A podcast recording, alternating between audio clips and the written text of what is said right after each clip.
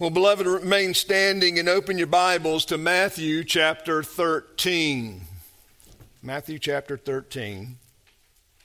I'm going to read verses 3 through 9 and then verse 18 through the end of the chapter. And before we read from God's precious word, let's ask his blessing upon us. Now, gracious Father, we Uh, we come to ask for your blessing. We come to ask the Lord Jesus Christ, who is our prophet, to come and teach us the word. To bring the word not just to our ears, but into our hearts, where we truly hear and receive and accept and rest in the gospel, the truth of our salvation in Christ. We pray, Father, that you would come and minister to us, Lord. Help us to understand the need to be fruitful. Help us to understand, Lord, the priority of fruitfulness for every Christian believer. Help us in our own day to, to, to not be guilty of hypocrisy or, or even blind zeal but Lord, we pray for sincerity. We pray for a genuineness. We pray, oh Lord, for authenticity when it comes to believing in Christ. Lord, we don't want anyone under the sound of this preaching this morning to be found lacking or wanting, but that all may go in, embrace Christ, and be found with that reward of everlasting life. That is to all those by grace and your mercy. So, Father, do bless now the reading and the preaching of your word to the saving of your elect and the building up of the body of Christ in this place, Lord, in this body. We pray this in Christ's name. Amen. Now, beloved, hear the word of the Lord. Matthew chapter 13 and verse 3.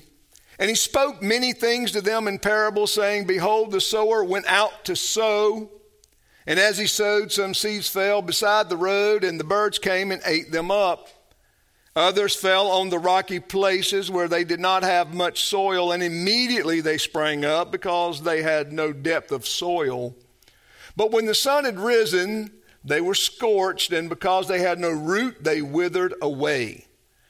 Others fell among the thorns, and the thorns came up and choked them out. And others fell on the good soil and yielded a crop, some a hundred, and some sixty, and some thirty. He who has ears, let him hear. And now, verse 18. Hear then the parable of the sower. When anyone hears the word of the kingdom and does not understand it, the evil one come and comes and snatches away what is sown in his heart. And this is the one on whom the seed was sown by the road. On the one on whom seed was sown on the rocky places, this is the man who hears the word and immediately receives it with joy, yet he has no firm root in himself, but is only temporary. And when affliction or persecution arises because of the word, immediately he falls away. And the one on whom seed was sown among the thorns, this is the man who hears the word, and the worry of the world and the deceitfulness of wealth choke the word, and it becomes unfruitful. And the one on whom seed was sown on the good soil, this is the man who bear, uh, hears the word and understands it, who indeed bears fruit and brings forth some a hundred, some sixty, and some thirty. Thus ends the reading of God's word. You may be seated. Beloved, without a doubt, there are many, many errors floating around Christian circles. And I don't say that for effect, I say that because it is true. There is no greater error than the one that is promoted in many places that all one must do to have eternal life is to confess Jesus as Lord. That's an old Arminian heresy, one that I had participated in when I was just a young man who did not know anything about Christianity, didn't know anything about the Bible, and certainly had never gone to church. I wasn't raised in church, and therefore I was not among those, uh, those church members. However, growing up in the South, you mingle with Christians. And I heard time and time again all you need to do to go to heaven is to say you believe in Jesus. Well, who doesn't want that? And so I remember doing that many times. I said the Lord's Prayer and I said the sinner's prayer multiple times until I came to a true and genuine understanding of what it meant to be a Christian. Now, I wish I could say that that died with my, myself, but Lord, those things are still going strong. Those ideas are still going strong today. I just met someone recently who believed they were saved because they had the invitation card and the pastor's signature on it and they kept it in their billfold because of uh, some level of assurance to them. Now, I feel for that person, I really do, because they're ignorant. They don't know any better, they haven't been taught better. And that's not, that's, that's not a mean statement. But we have succumbed in this nation to easy believism making it as easy as possible, easy as pie, to go to heaven. When everything in the Bible speaks contrary to that. In fact, our Lord Jesus taught us on the Sermon on the Mount that narrow is the way that leads to everlasting life, and broad is the way that leads to what? Destruction. It's not easy to be a Christian. And we must first come to grips with that. And we must understand, even from this text of Scripture, that there's only one among the soils that are the true, genuine believer, and that's the one that bears fruit. And that's what we're going to focus on this morning. I've, I've, I've gone all around it. I, I've taught several things in relationship to undergird it, but this morning we're going to talk about the fruit.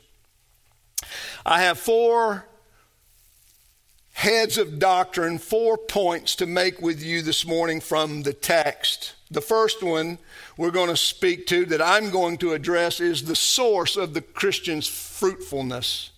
The source of the Christian's fruitfulness.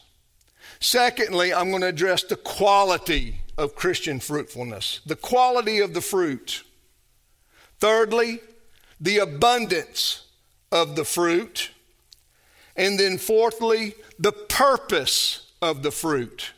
So I'm going to address the source, the quality, the abundance, and the purpose of the fruit this morning so that we would have a better understanding of what it is to be a fruitful Christian so that we won't be misguided, that we won't fall into hypocrisy thinking one thing, or at least saying one thing and doing another without tremendous conviction, but that we would truly know what the scriptures require of us.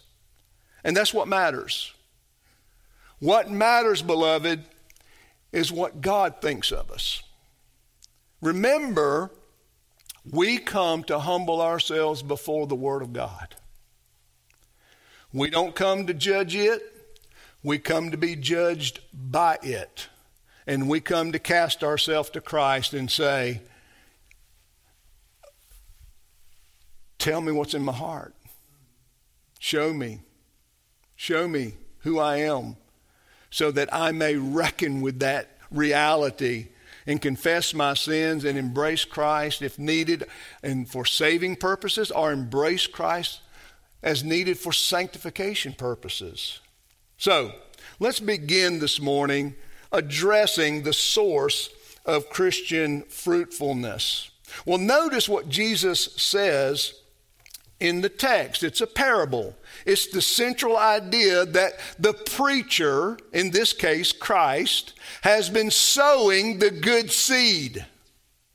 The source of this fruitfulness is the Lord Jesus Christ as the teacher. He's going around, he is preaching the kingdom of heaven. And he is sowing the gospel. He is sowing the good seed. And the text tells us that the seed fell on good soil. We have a good word, the good seed, and we have good soil. There are two aspects of this, of the source of a Christian's fruitfulness, or let me make it personal, your fruitfulness. It's twofold. Number one, monergism. What is monergism? Monergism is the idea that God works alone in saving sinners. That is, there's nothing that, that we do that manipulates, encourages, or solicits God to act in any way according or, at least in saving us. It's all due to His good and perfect will. It pleased God to save you. It pleased God to save sinners. That's what the whole book of Ephesians is about. You can read that this afternoon. Look at Ezekiel chapter 36. Ezekiel 36 and verse 26. This first aspect of the source of fruitfulness comes from the work of God in the heart of the sinner. 25 and 26. And I will sprinkle clean water on you, and you will be clean. I will cleanse you from all your filthiness and from your idols and all your idols. Moreover, I will give you a new heart and put a new spirit within you, and I will remove the heart of stone from your flesh and give you a heart of flesh. I will put my spirit within you and cause you to walk in my statutes, and you will be careful to observe my ordinances. Beloved, this is that that that initial source of life in your life. This is that initial renewal that takes place in you before you exhibit faith. This is what has to happen. God must come to you and He must give you a new heart. He must give you a new mind. He comes to give you he comes to give you a, a, new disposition, if you will. That is, new eyes to see. What was it that separated the, the good soil from everyone else? Well, he hears the word, and the text tells us he understands it. Where did that understanding come from? The Spirit of God is working in the heart in order to help him make those connections. You remember we talked about those connections last week. Go back and listen to that sermon. Able to make those vital connections so that a proper response can be had. That's what the Spirit of God does. In fact, look at another passage of Scripture, John chapter 3.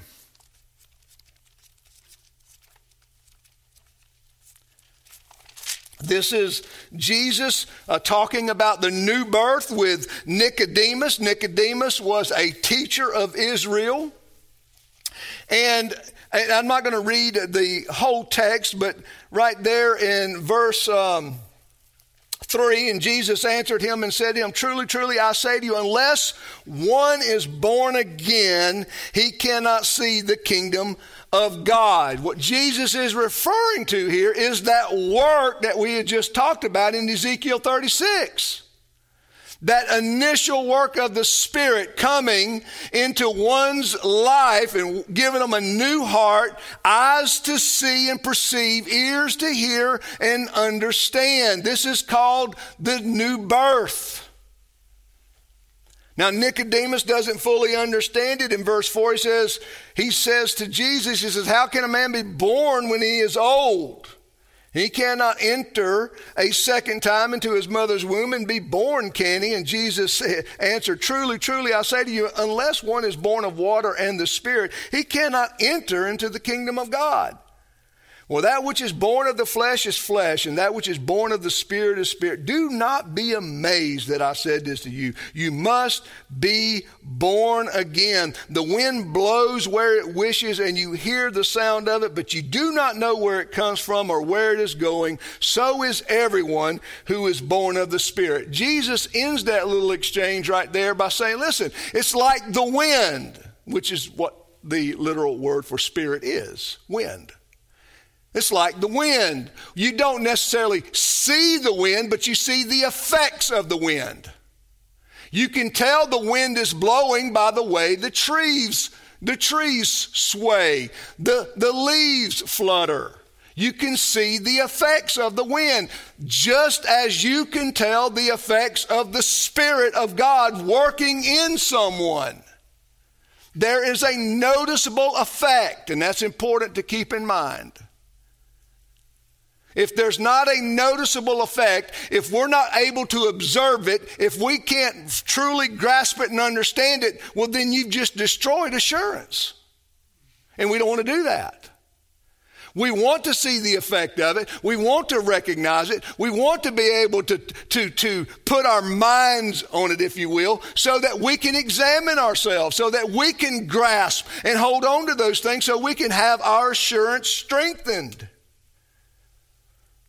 So, the first point of this source of fruitfulness, beloved, is the original source, which is God.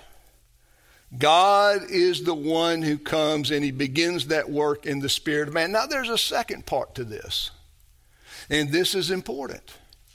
Without this, there can be no salvation, and that is synergism.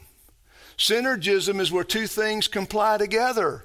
Once we are born again, once the Spirit works in your heart, then you begin to comply with the Word of God. You begin to comply with what the Spirit of God has written, which is the Word of God.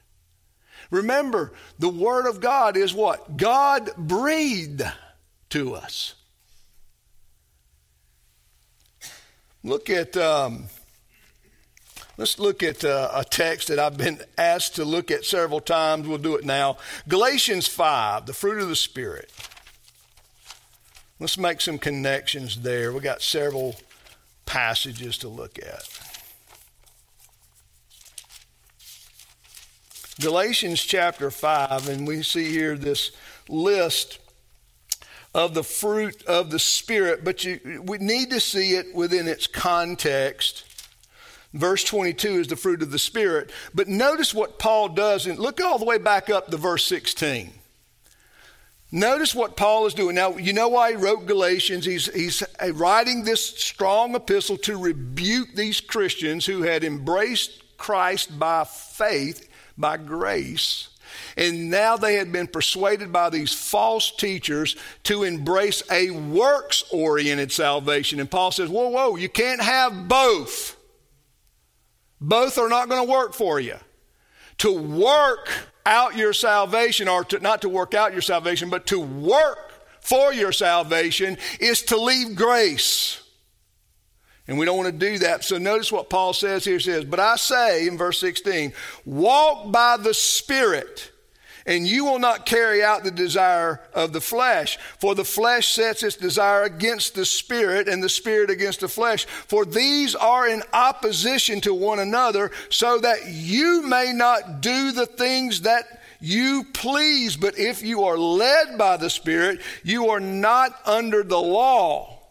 Now, notice what he says. There's this, there is this, um, there's a this complement that's taking place. The Spirit of God is working in the believer against the deeds of the flesh, against the natural man, against those sinful desires.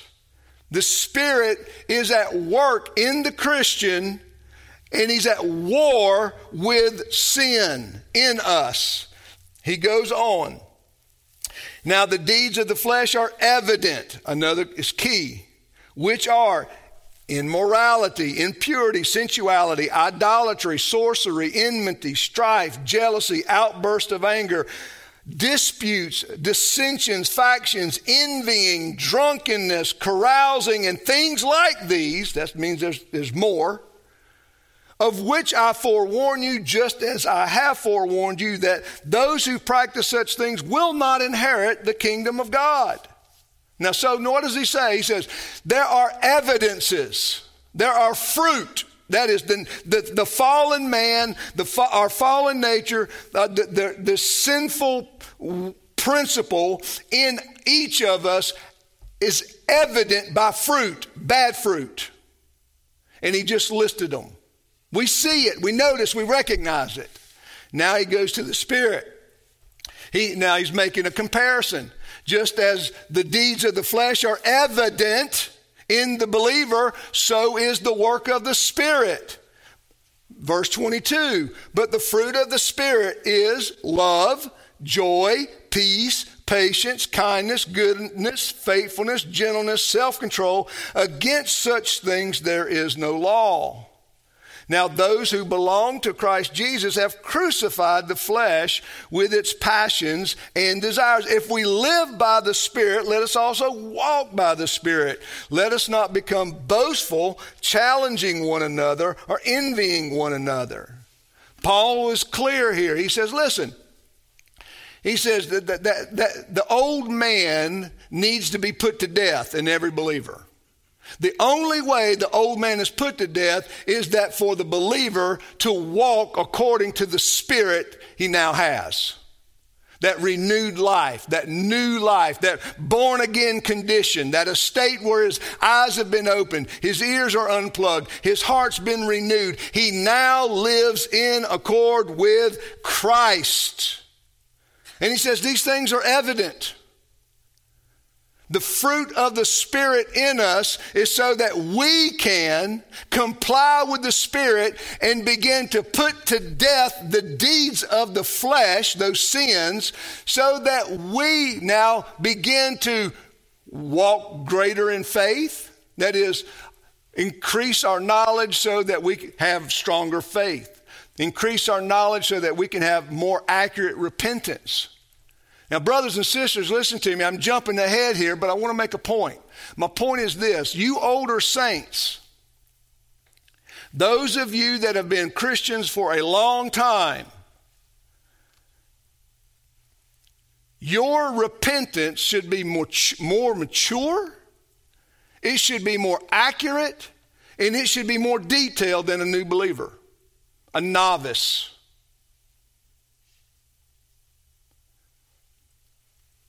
Because you have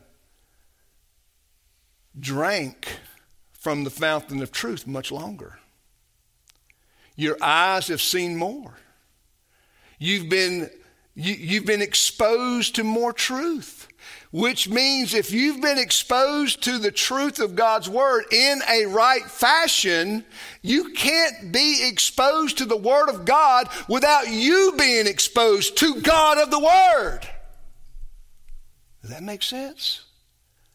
As you know and understand the Bible, so then you know how God then sees you. Philippians chapter 2 in verse 12. So then, my beloved, just as you have always obeyed, not as in not as in my presence only, but now much more in my absence. Work out your salvation with fear and trembling. Now, notice this is the synergistic part of the the source of the fruit. Yes, you can't have our part without His part. You have to have God's original uh, uh, uh, work in you. However, when God works in us, what's the evidence of that invisible work? That then we begin complying to the sweetness of the Word of God. It becomes sweet to us. Where before the word was like thunder and lightning, now it's like the, the sweet sound of a mother's voice. You see. The Spirit of God comes into our mind, comes into our minds, it comes into our hearts and, and, and, and, and gives us new life. And then our first response to that is going to be to believe the gospel. But now notice what he goes on to say. Not only is it God working in us and that we should work out or we should work out our salvation with fear and trembling, Verse 13, for it is God who is at work in you, both to will and to work for his good pleasure. You can see now, once the new life takes place, once there is faith uh, expressed in Jesus Christ, now we have become, if you will, partners, partners in our sanctification. That requires us to do things. That's the fruit that Jesus is speaking of here. In fact, let me let's, let's look at now. Go back in Matthew. Let's just go back to um, let's look at two places in Matthew uh, chapter 3. Let's see here. And here's my point in, in taking you to this text. What I want to show you is, beloved, there, there can be false professors. There can be those who, in blind zeal, have a relation, think they have a relationship with God because they have all the externals. But remember what I've said previous times and many times is that what we're talking about, the Holy Spirit coming into our lives, doesn't come outwardly, comes inwardly. He changes who we are. He changes us at our core.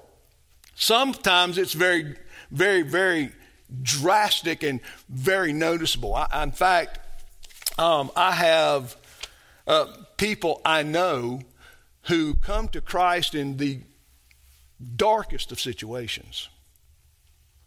I mean, grievy, grievous sins and, and practices and be delivered. And, and, and be delivered for decades. We're not talking about overnight. We're talking about there was such a power and movement of God in their hearts that they were able to make immediate change. And then I know some genuine believers, I mean, fruitful believers, but that change happens very gradual. You know, baby steps.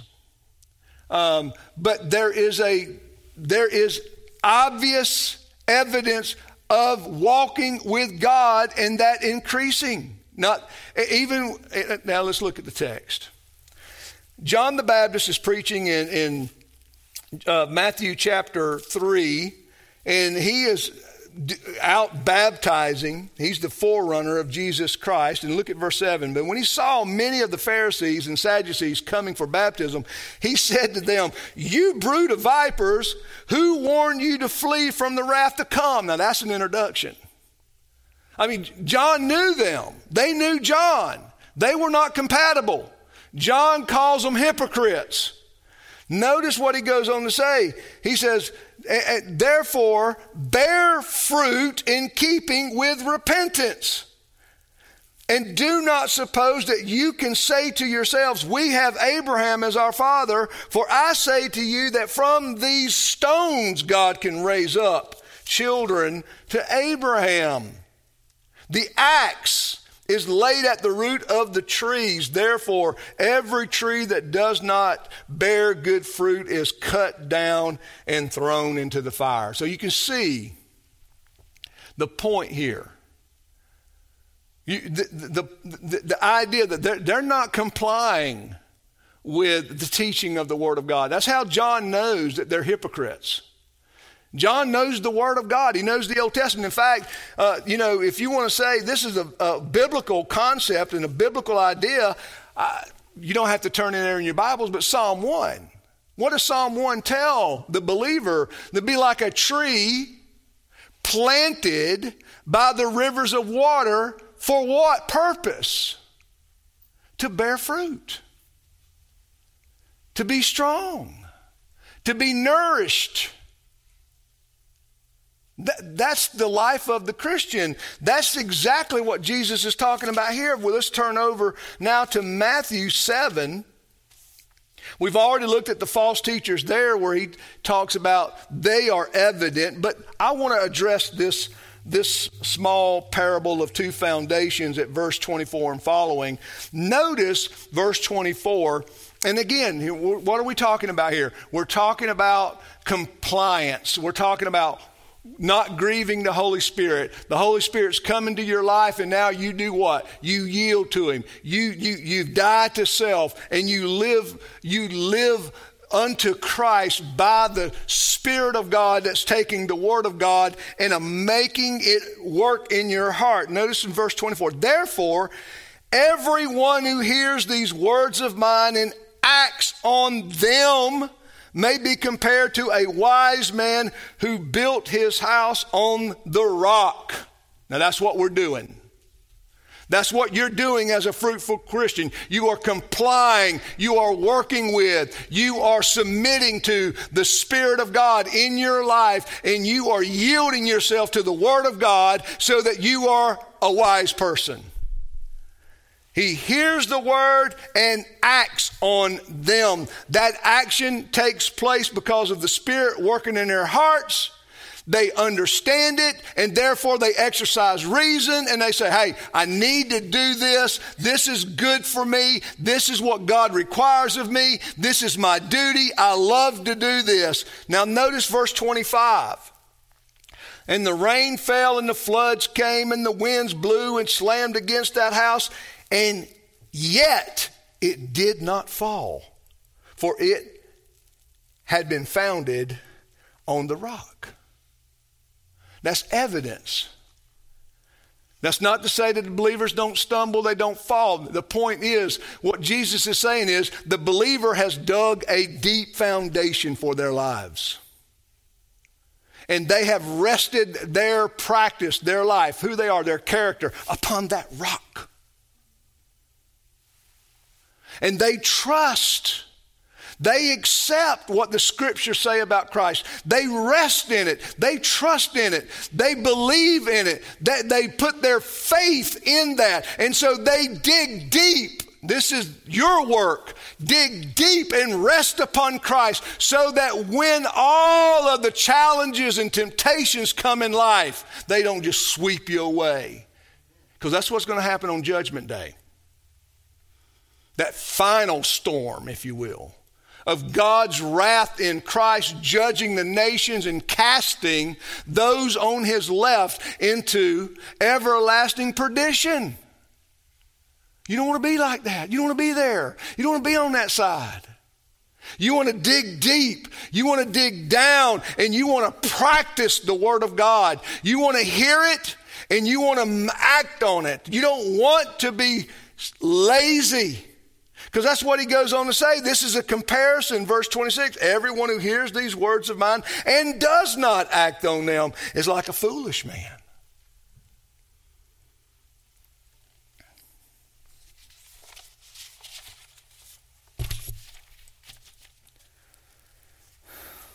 One more text here, we'll move on. Jude, turn to Jude. We haven't looked at Jude in, I don't know, if we, yeah, we have in the past, but let's look at it again. Jude in verse 20. And I spent some time here to just demonstrate the, the monergism and the synergism.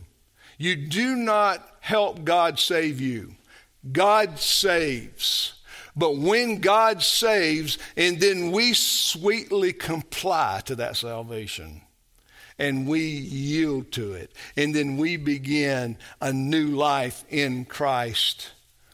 Verse 20 But you, beloved, building yourselves up on your most holy faith praying in the Holy Spirit. Keep yourselves in the love of God, waiting anxiously for the mercy of our Lord Jesus Christ to eternal life. See, brothers and sisters, those are duties, those are commandments. And that's what this fruit is it's the, the, the compliance to the commandments of God. Remember what Jesus said. The one who does hear my word and acts on them is a wise person. Secondly, let's talk about the quality of this fruitfulness. The quality of this fruitfulness, notice we have good seed and we have good soil. I think there is a connection here that can be made to the original creation when God made everything, it was very good. Now, if God made this physical world very good, do you think He is skimping on making you a new creation in Christ? Do you think He's going to do it halfway? I don't think so. I think it's safe to say that all the work that God puts His metaphorical hands to is a good work.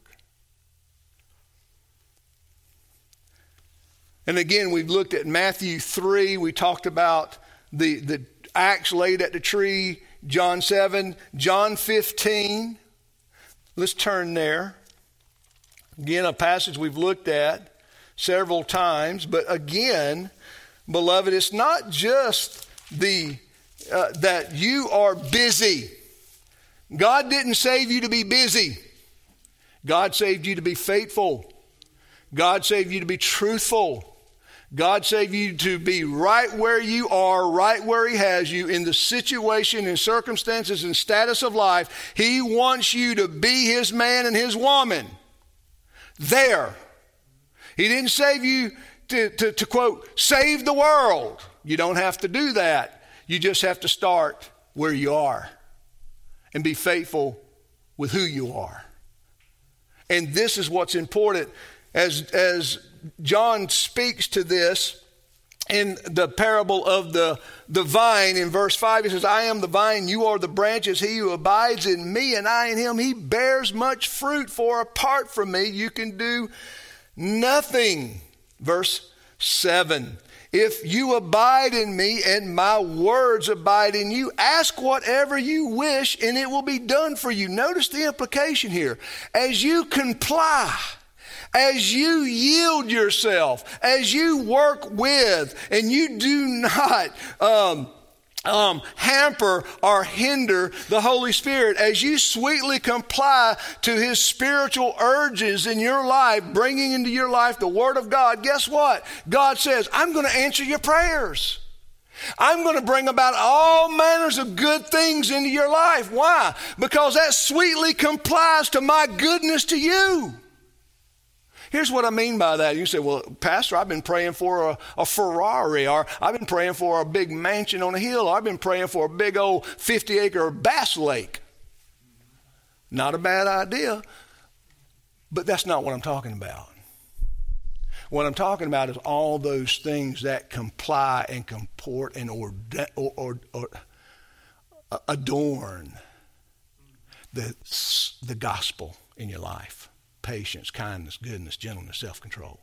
Lord, help me love this person. I'm struggling. I don't like them. Help me. I need help. Hey, listen, I'm not talking, no, we can start in households, we can start with marriages.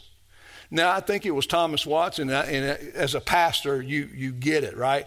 He says, um, you know, uh, ministers spend all their time in the new courtships keeping them apart. After they're married, he spends all his time keeping them together. Why? Why is that? Well, because marriage is difficult. Two sinners make a bunch of promises to come and live together and love each other, and guess what? How often do we fail each other? How often do they fail each other? Right?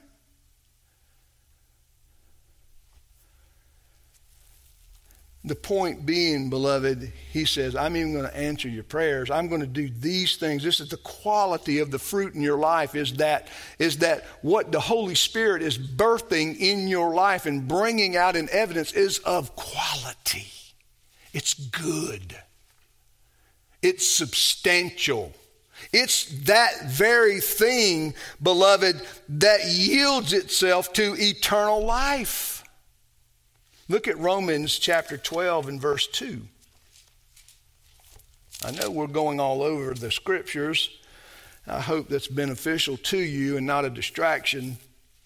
Verse 2 And do not be conformed to this world, but be transformed by the renewing of your mind, so that you may prove what the will of God is, that which is good and acceptable and perfect. That is the Spirit of God working in you, you bringing yourself to that revelation of God's words, you're reasoning with it. It's not blind faith. We as Christians don't, we do not believe in a leap of faith. Everything we do is grounded and based upon the revelation of God's will in His Word. We do not leap out into darkness. We trust in Christ because God said He can be trusted. Because God commands us to trust in Christ, and God is good, and He would never ask us to do anything that would bring, uh, that would be contrary to His goodness. And He couldn't be God.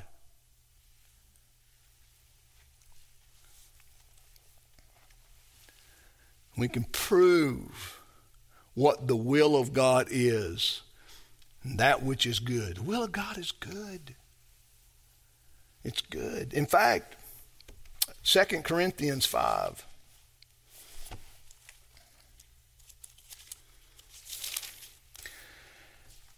Second Corinthians 5 and verse 10. Let's verse 9 and 10 therefore we have we also have our ambition whether at home or absent to be pleasing to him. For we must all appear before the judgment seat of Christ so that each one may be recompensed for his deeds in the body according to what he has done, whether good or bad. So, what's the Holy Spirit doing? The Holy Spirit is working in every believer the quality of goodness, which is defined by the Word of God which is source from God because God is good. All of these things, this righteousness, this justice, this love, this peace, all of this flowing from our creator and recreator in Christ, our God. So that we are bearing the fruit and the qualities that he bears. That's what it means to be a child of God, to be made in his image. And, brothers and sisters, quite frankly, a lot of people don't want to hear about roles and responsibilities in the Christian life because of another heresy that floats around the church, and that is this, this extreme hyper grace movement. That it's all grace without any, any obligation to the Word of God whatsoever. That is false. I hope that you've been able to see that that doesn't hold water from the Word of God. That doesn't, that's not what the Word teaches. Grace comes into our lives to cause us to comply sweetly with the truth, the gospel, the Word of God. That's why David could say, Oh, how I love thy law. He was saying it from a heart of grace, a renewed heart. He wasn't scared of the law. His sins had been washed. His sins had been forgiven. He had been accepted by, he had been accepted in the beloved by faith. He knew he was in right standing with God, yet he complied with the word and he says, Oh, how I love it. Why? Because grace has sweetly shown me that this is the way I can offer my thanksgiving and many other reasons and benefits to God. The quality of this fruit, beloved, that God is working in your life is good. It's good. Just as your Heavenly Father is good, your Savior is a good Savior, the Holy Spirit is working in you goodness. The good seed and the good soil produces good fruit. Thirdly, that good fruit is abundant. It's abundant. Now, this is where we might want to, you may want to draw back from me, but I'm not going to let you. I'm going to hold on to you because I want all of you leaving here going, Lord, make me fruitful. Now, what I don't want to do is place upon you any false guilt. We're all different, different stages of life, different personalities, different circumstances, different ages, different obligations and responsibilities. Uh, there's a whole number of ways that we are different from one another.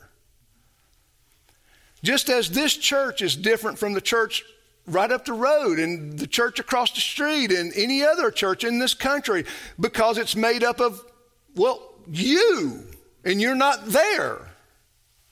But we're talking about the Christian life is a life of abundance when it comes to obedience, when it comes to fruitfulness. It, it's not just picking and choosing. It's, it's, it's similar to this, and this is a, one of the better illustrations I know of, and then we'll, we'll um, look at Scripture. It's like going to prison. And you're not going to prison, I hope, but if, if you went to prison for a number of crimes that you were guilty of, and you come to Christ in prison. And you're going to spend a life sentence there. You're going to be very limited on what you're going to be able to do. Now, you can pray, and we all should pray, but you're going to be limited.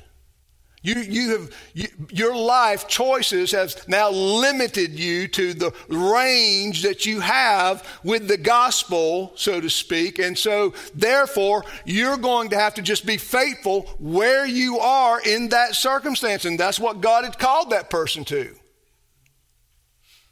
Age. Some people come to Christ late in life. I know recently I had a family member come to Christ literally days before their death. Not ideal. Certainly room for doubt. But but I rest in God being a gracious and kind and merciful God and even willing to save at the last minute if it's his good pleasure. So it's not based upon that individual.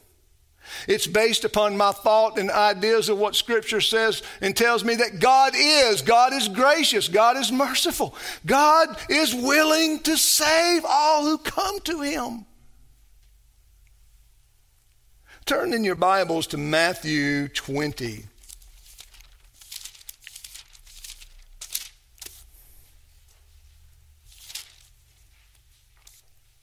This is the parable of the landowner uh, the, are the vineyard workers. He says, for the verse 1, the kingdom of heaven is like a landowner who went out early in the morning to hire laborers for his vineyard. And when he had agreed with the laborers for denarius for the day, he sent them into his vineyard. And he went out about the third hour and saw others standing idle in the marketplace. And to those he said, You also go into the vineyard, and, and whatever is right I will give you. And so they went. Again, he went out about the sixth hour and the ninth hour and did the same thing. And about the eleventh hour, he went out and found others standing around. And he said to them, Why have you been standing here idle all day long? And they said to him, Because no one has hired us. He said to them, Well, you go into the vineyard too. And the evening came, and the owner of the vineyard said to his foreman, Call the laborers and pay them their wages, beginning with the last group to the first. And when those hired about the eleventh hour came, each one received a denarius. And when those who hired first came, they thought that they would receive more, but each of them had also received a denarius. And when he received it, they grumbled at the landowner, saying, These last men have worked only one hour, and you have made them equal to us. You have borne the burden and the scorching heat of the day. But he answered and said to one of them, Friend, I am doing you no wrong. Did you not agree with me for denarius? Take what is yours and go.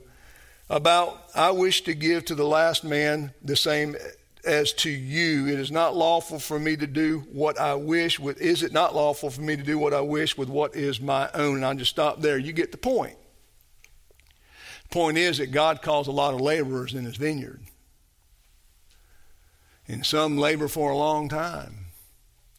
And some labor under all kinds of serious conditions, hard conditions. You know, you remember when John Calvin had left Geneva, just a short history lesson, and he was being called back to Geneva. And, and, and John Calvin, in his I guess in the way that he was, which is a very sincere, very honest man, he, he, he tells the ones petitioning him to go back, he goes, I, I, I would rather die a thousand deaths to go back there. That place is awful. They don't like me, I don't like them. It's hard to minister there. I mean, they name their dogs after me, they throw rocks at me. When I walk down the street, it's just not a pleasant place to minister the gospel. I mean, he literally had to almost come to fisticuffs at the Lord's table with the libertines, but that's where God put him. Calvin got eternal life.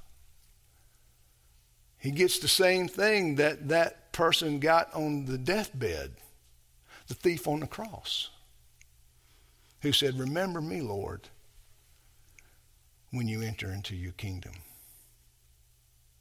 He didn't.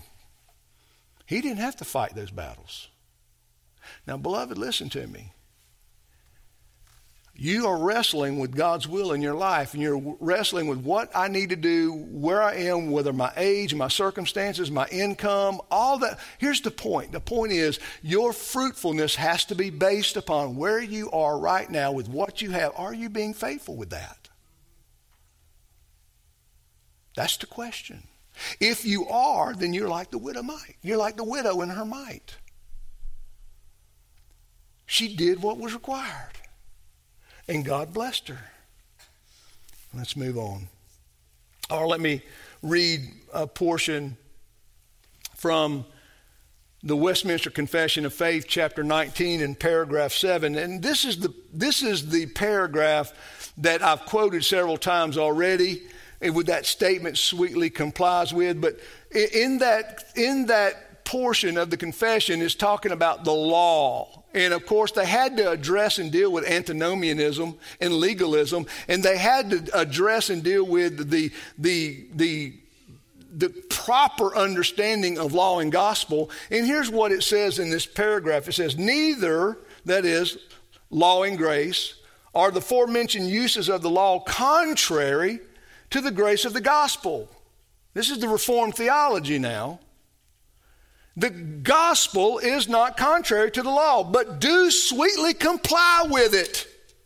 The Spirit of Christ subduing and enabling the will of man to do that freely and cheerfully, which the will, which the will of God revealed in the law requires to be done. Grace makes you sweet about it. The gospel makes you conform with it. Oh, the, the, it doesn't. The, the thunder and the lightning is gone in Christ. Christ, God thundered down his anger and wrath upon Jesus. He's taken that from us. We've received Christ by faith. Now, I mean, look, one more passage here Galatians 2.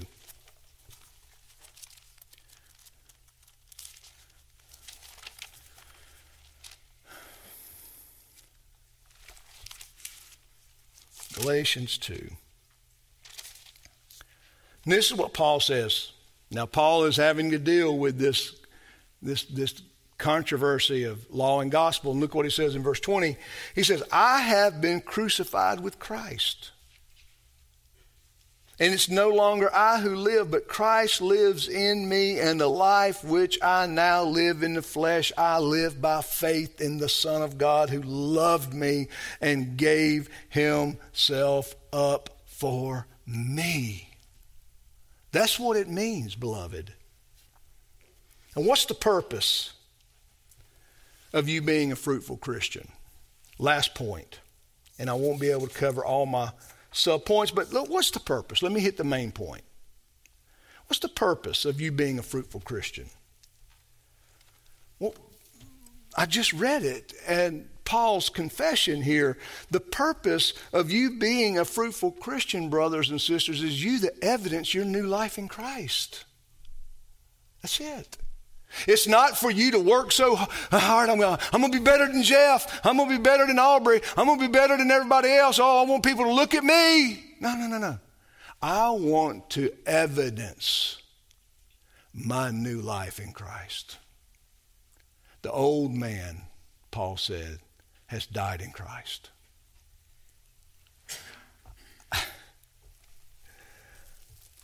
I'm a new creation. 2 Corinthians 5 16 through 19. Therefore, from now on, we recognize no one by the flesh. Even though we have known Christ by the flesh, yet now we know him in this way, no longer. Therefore, if anyone is in Christ, this person is a new creation. The old things have passed away. Behold, new things have come. And now all these things are from God who reconciled us to himself through Christ and gave us a ministry of reconciliation. Namely, that God was in Christ reconciling the world to himself, not counting their wrongdoings against them. And he has committed to us the word of reconciliation. That's what the purpose of you bearing fruit is, my beloved brothers and sisters, is that you walk as a new creation in Christ Jesus. Oh, what's the old things? Well, Paul goes on to say, hey, some of you were homosexuals. No more. Some of you were thieves. No more. Some of you were idolaters, man. Y'all went down to those temples and y'all worshiped Diana. You worshiped Zeus. You worshiped all these false gods. You participated in this the temple prostitution. Hey, no more. No more. We don't know you by that anymore. We know you now as so and so in Christ. Because just as a child is known by his deeds, so that a Christian is known by their fruit. That good fruit and that abundant fruit. What a beautiful picture of the Christian life, isn't it? Don't you want this for yourself? The only thing stopping you, beloved, is just for you to just say, Lord, here I am. Do with me what you want. But remember this, beloved. Do not walk out of here all haughty and prideful.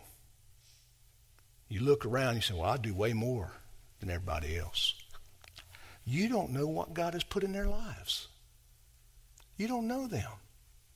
You don't know their temptations. You don't know their frustrations. You don't know what God is dealing with them on. You don't know where God has. You're not their judge. Paul says, let God be your judge. But ask yourself the question Lord, am I even doing enough? You, listen, as I prayed, we can be so critical of others and, and least of all, not critical of ourselves. Let's start with ourselves. And let's ask ourselves in prayer to God, Lord, how can I be fruitful? How can I, how can I maintain and keep and, and foster even a little bit more fruitfulness, even though, you know, I, am limited. But I want to be. I want to be. You might be surprised what door God opens up for you. because that's the way God is. He's good. This fruit, beloved,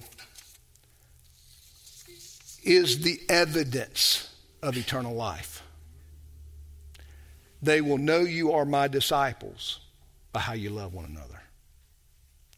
John says in the epistle of First John, he says, listen, if you love the Lord, if you are the disciples of Jesus Christ, you'll obey his commandments. I think we have much work to do on our part.